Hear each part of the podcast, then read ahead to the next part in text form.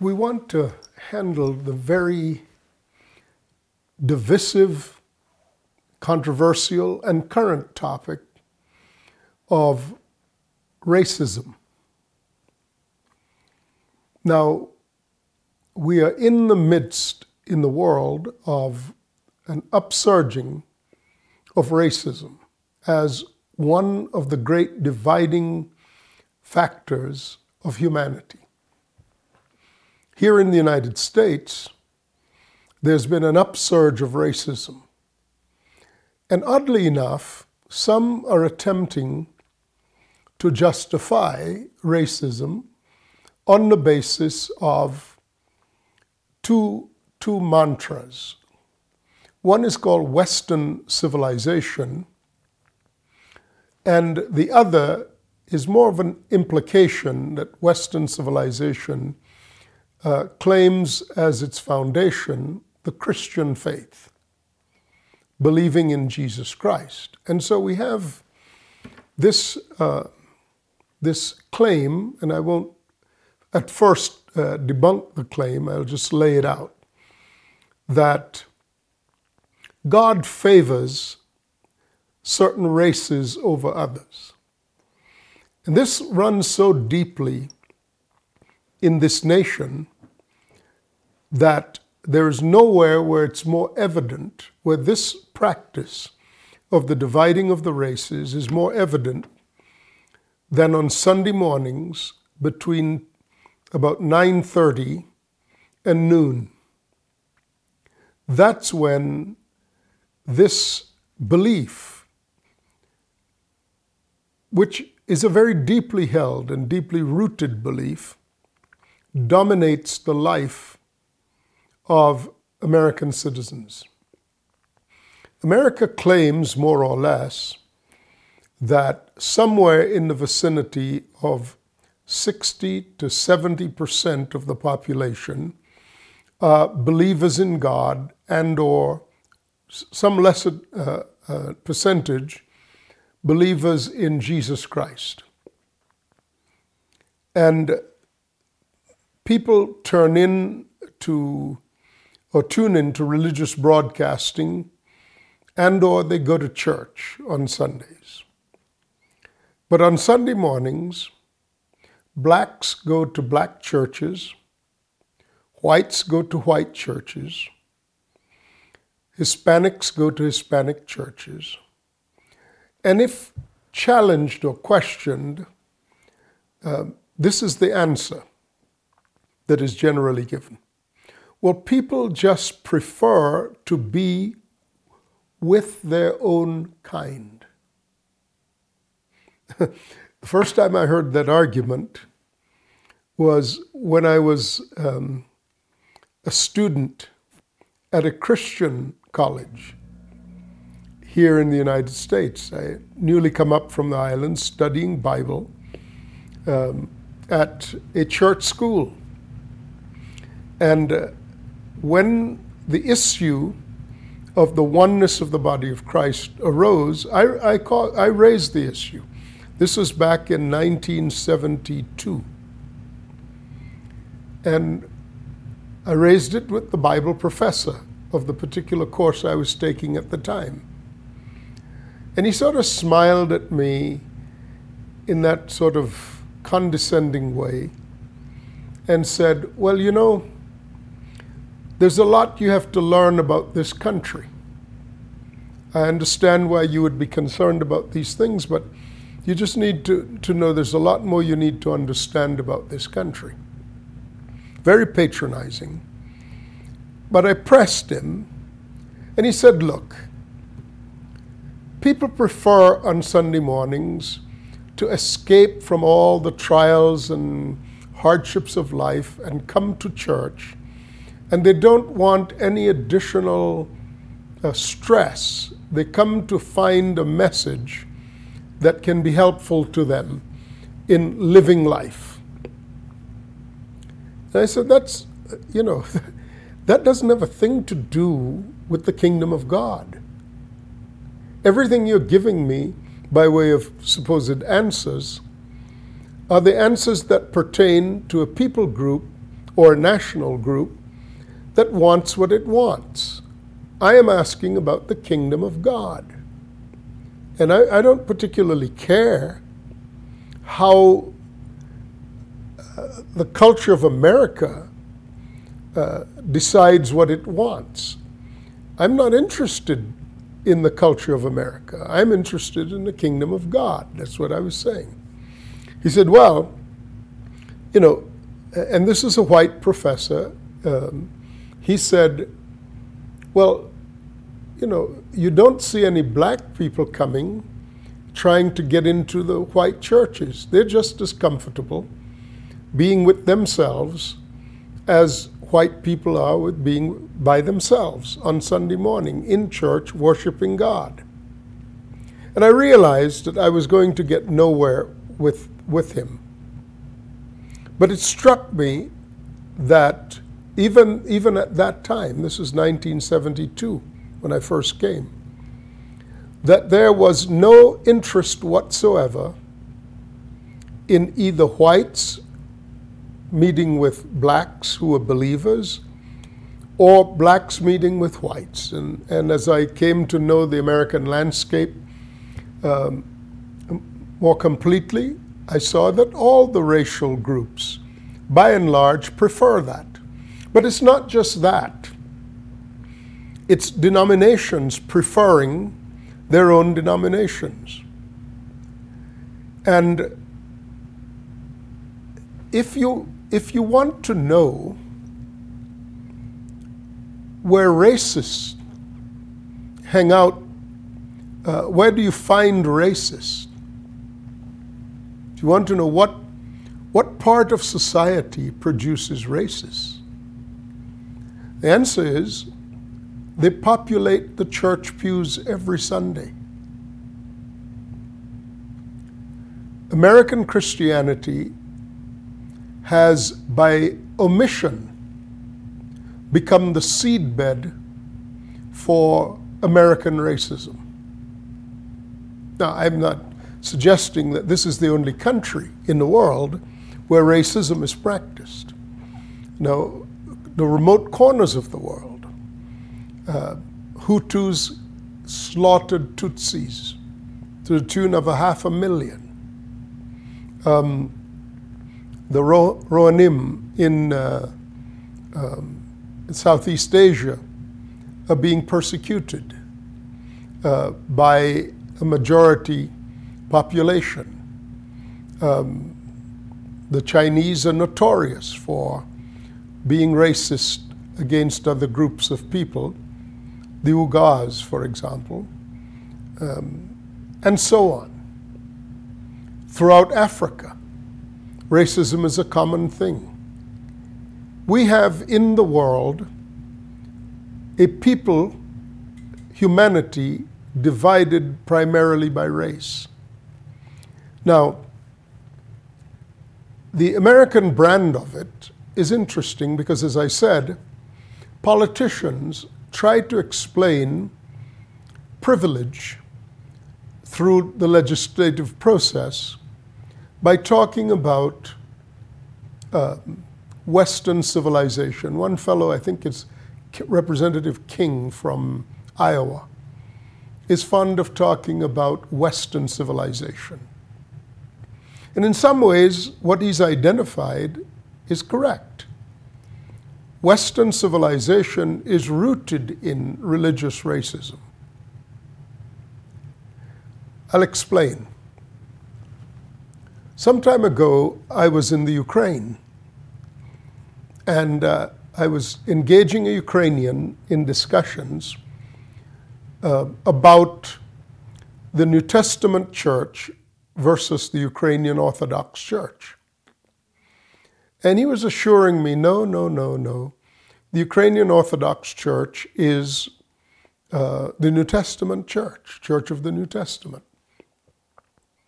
And I, I, I was at an impasse. I said to him, looking him straight in the eye, I said, Can I be a member of the Ukrainian Orthodox Church? He looked at me and he, he got he turned a whiter shade of pale to, to quote, quote an old song. It uh, suddenly, with the force of a of a, a hammer blow, it occurred to him what I was saying. No, the Ukrainian Orthodox Church and Orthodoxy uh, in general is about a church that embraces a people group. And in order to be a member of that church, you have to be of that race. All Orthodox churches are like that. Russian Orthodox Church, the Greek Orthodox Church, uh, the Syrian Orthodox Church, because they're all the daughters of the Roman Church. When the Roman Church, uh, when the Roman Empire broke up, all of the member states adopted for themselves uh, a form of that uh, religion, religious hegemony, and defined their identities by the state church. Now, the state church was a political creation. It was by no means the creation of Paul, Peter, or the early apostles. And I'll come to and will define the message of Christ that has been, concerning which has been an attempt to conflate the message of Christ with historical Christianity.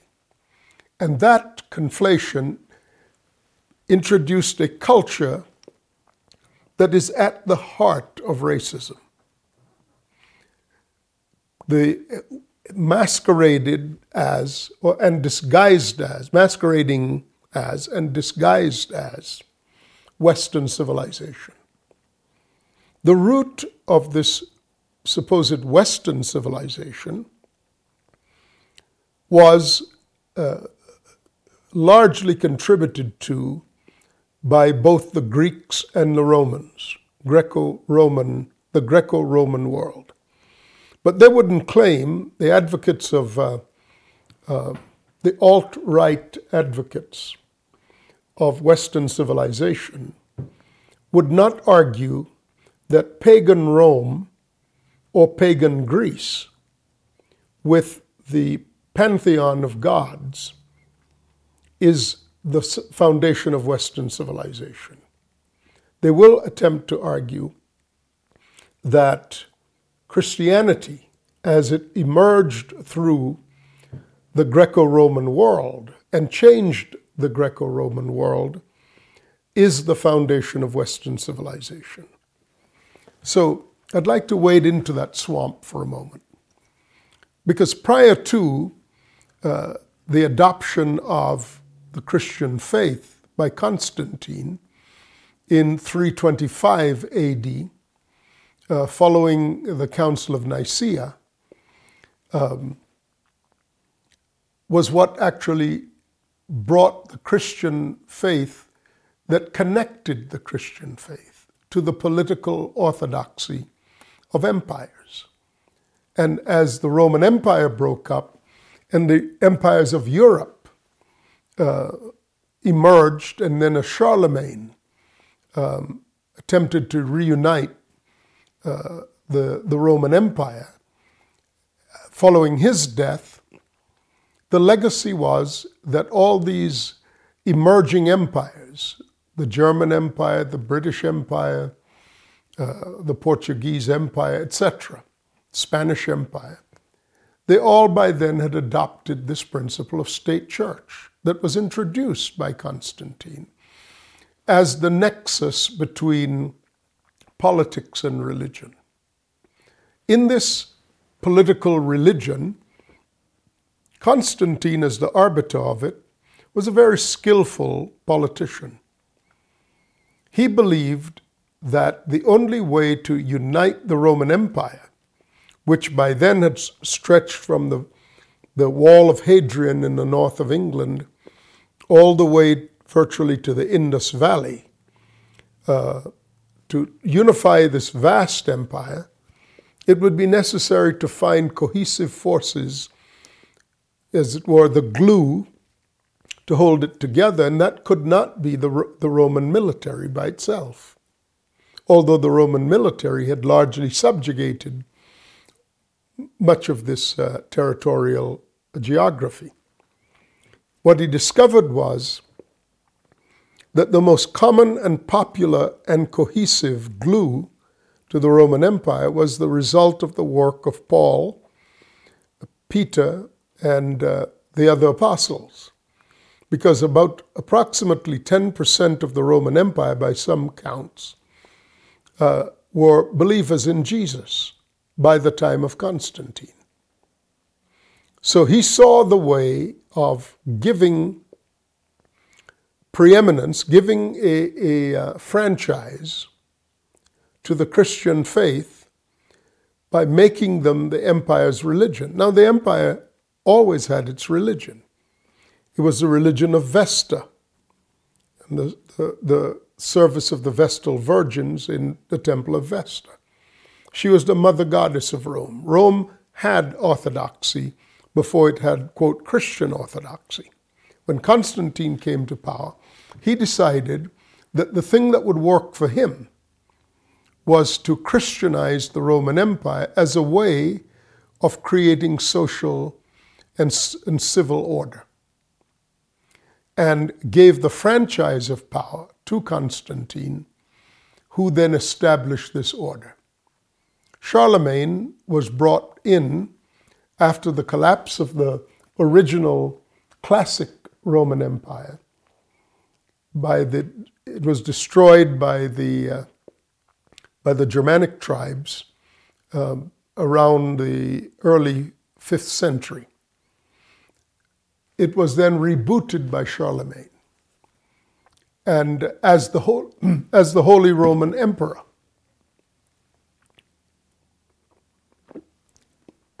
By the way, as a point of curiosity, if you visit the Vatican, you will see in the main entrance hall, as you go in through the main entrance doors, if you look to your left, you will see a rider, a military warrior on a horse.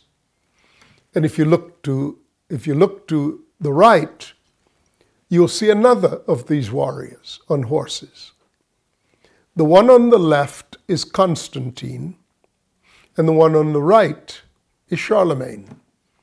Because the claim to the foundation or basis of power and rule, the basileia in Greek or the basilica in Latin, of the Roman Church is a grant of power originally by Constantine in the fourth century and a return grant of authority uh, by uh, Charlemagne in the 8th century.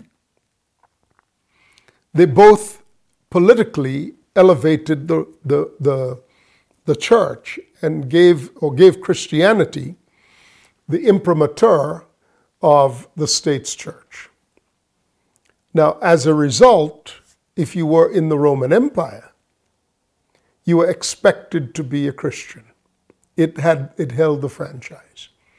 When, following the death of, uh, of uh, Charlemagne, the empire devolved into uh, more or less chaotic disorder, the popes emerged.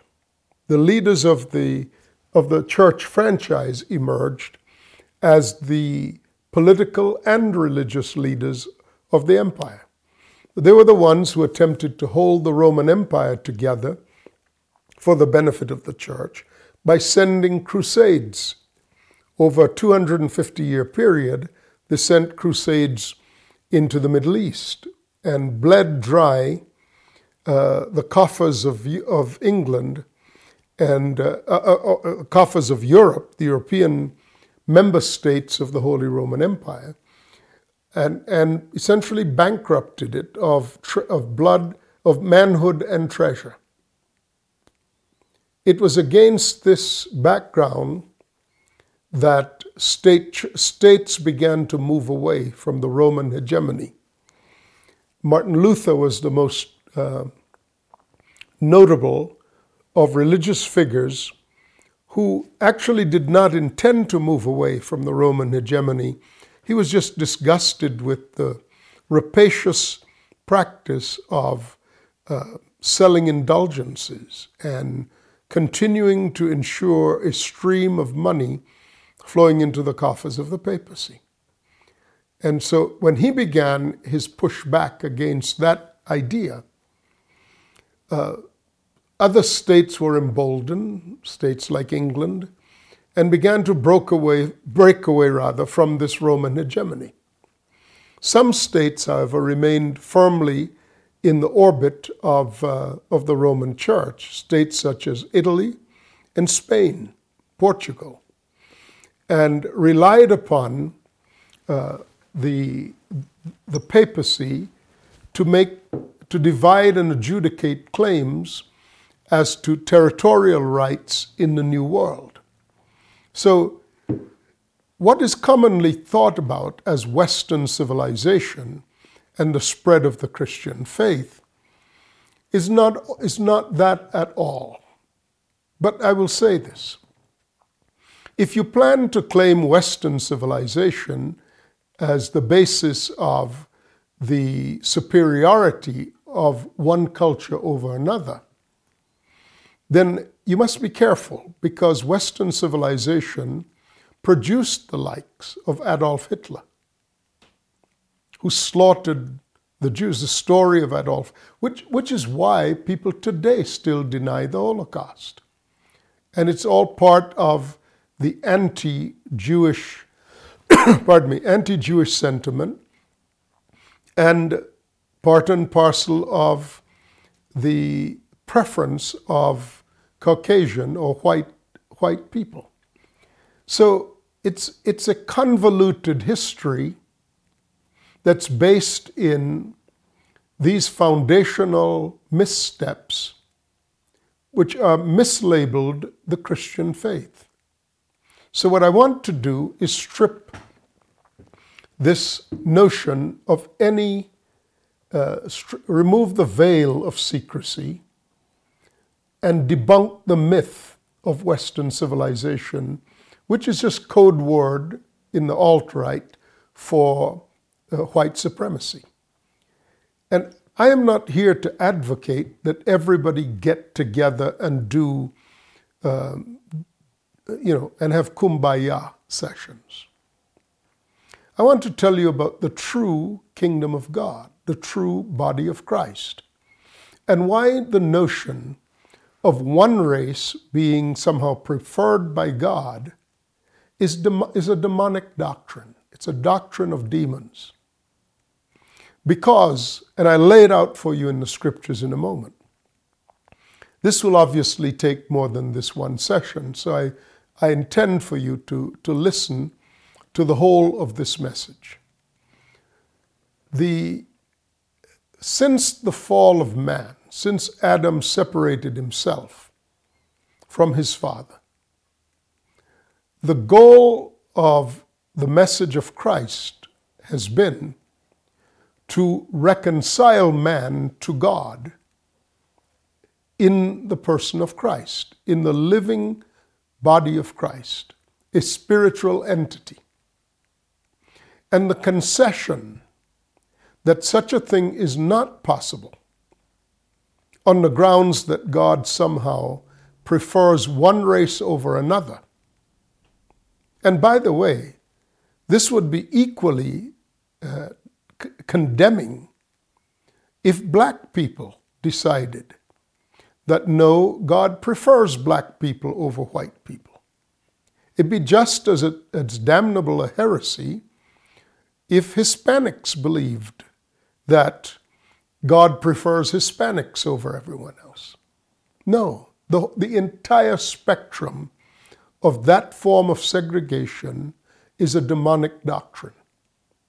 Because the glory of God is designed to be seen in its, in its phosphorescent beauty, in the, its most gloriously illuminated beauty, not in the people deciding to get along or coming together occasionally to have a prayer meeting in the city and then going back to being divided as they were just before they came. It is not about unity. Unity is a counterfeit. Oneness is the goal. Oneness. Because the glory of it is the showing that, in spite of the work of the devil, beginning with setting a man against his own flesh in the garden, hmm? Adam and Eve. Adam said, The woman you gave me. That's the result of deception. He was blaming his wife. Then their sons, Cain and Abel, uh, experienced the, the next steps of this. And that was the murder of Abel by Cain, his brother. The spirit of division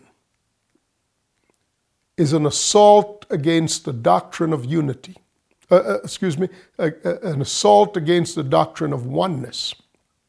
But unity is a compromise because you could appear to be unified and meet together to do things. God is not interested in a spirit of unity. The Holy Spirit does not produce a spirit of unity. The Holy Spirit produces oneness in the manner in which God meant for a husband and wife to be one, in which God meant for uh, Christ and the Father to be one, and all those who believe in Christ would be one in that same manner. That's how the enemy is overcome. Not by some agreement to get along and come together and march over some uh, Christian position on some issue. It is really about coming back to oneness. Now, in the next broadcast, I won't go over this that I have done. I will delve into the theology of oneness with an eye toward the disclosure of the very nature of God. You cannot claim, you cannot claim to be a believer in the Lord Jesus Christ of any maturity and be a racist. You cannot.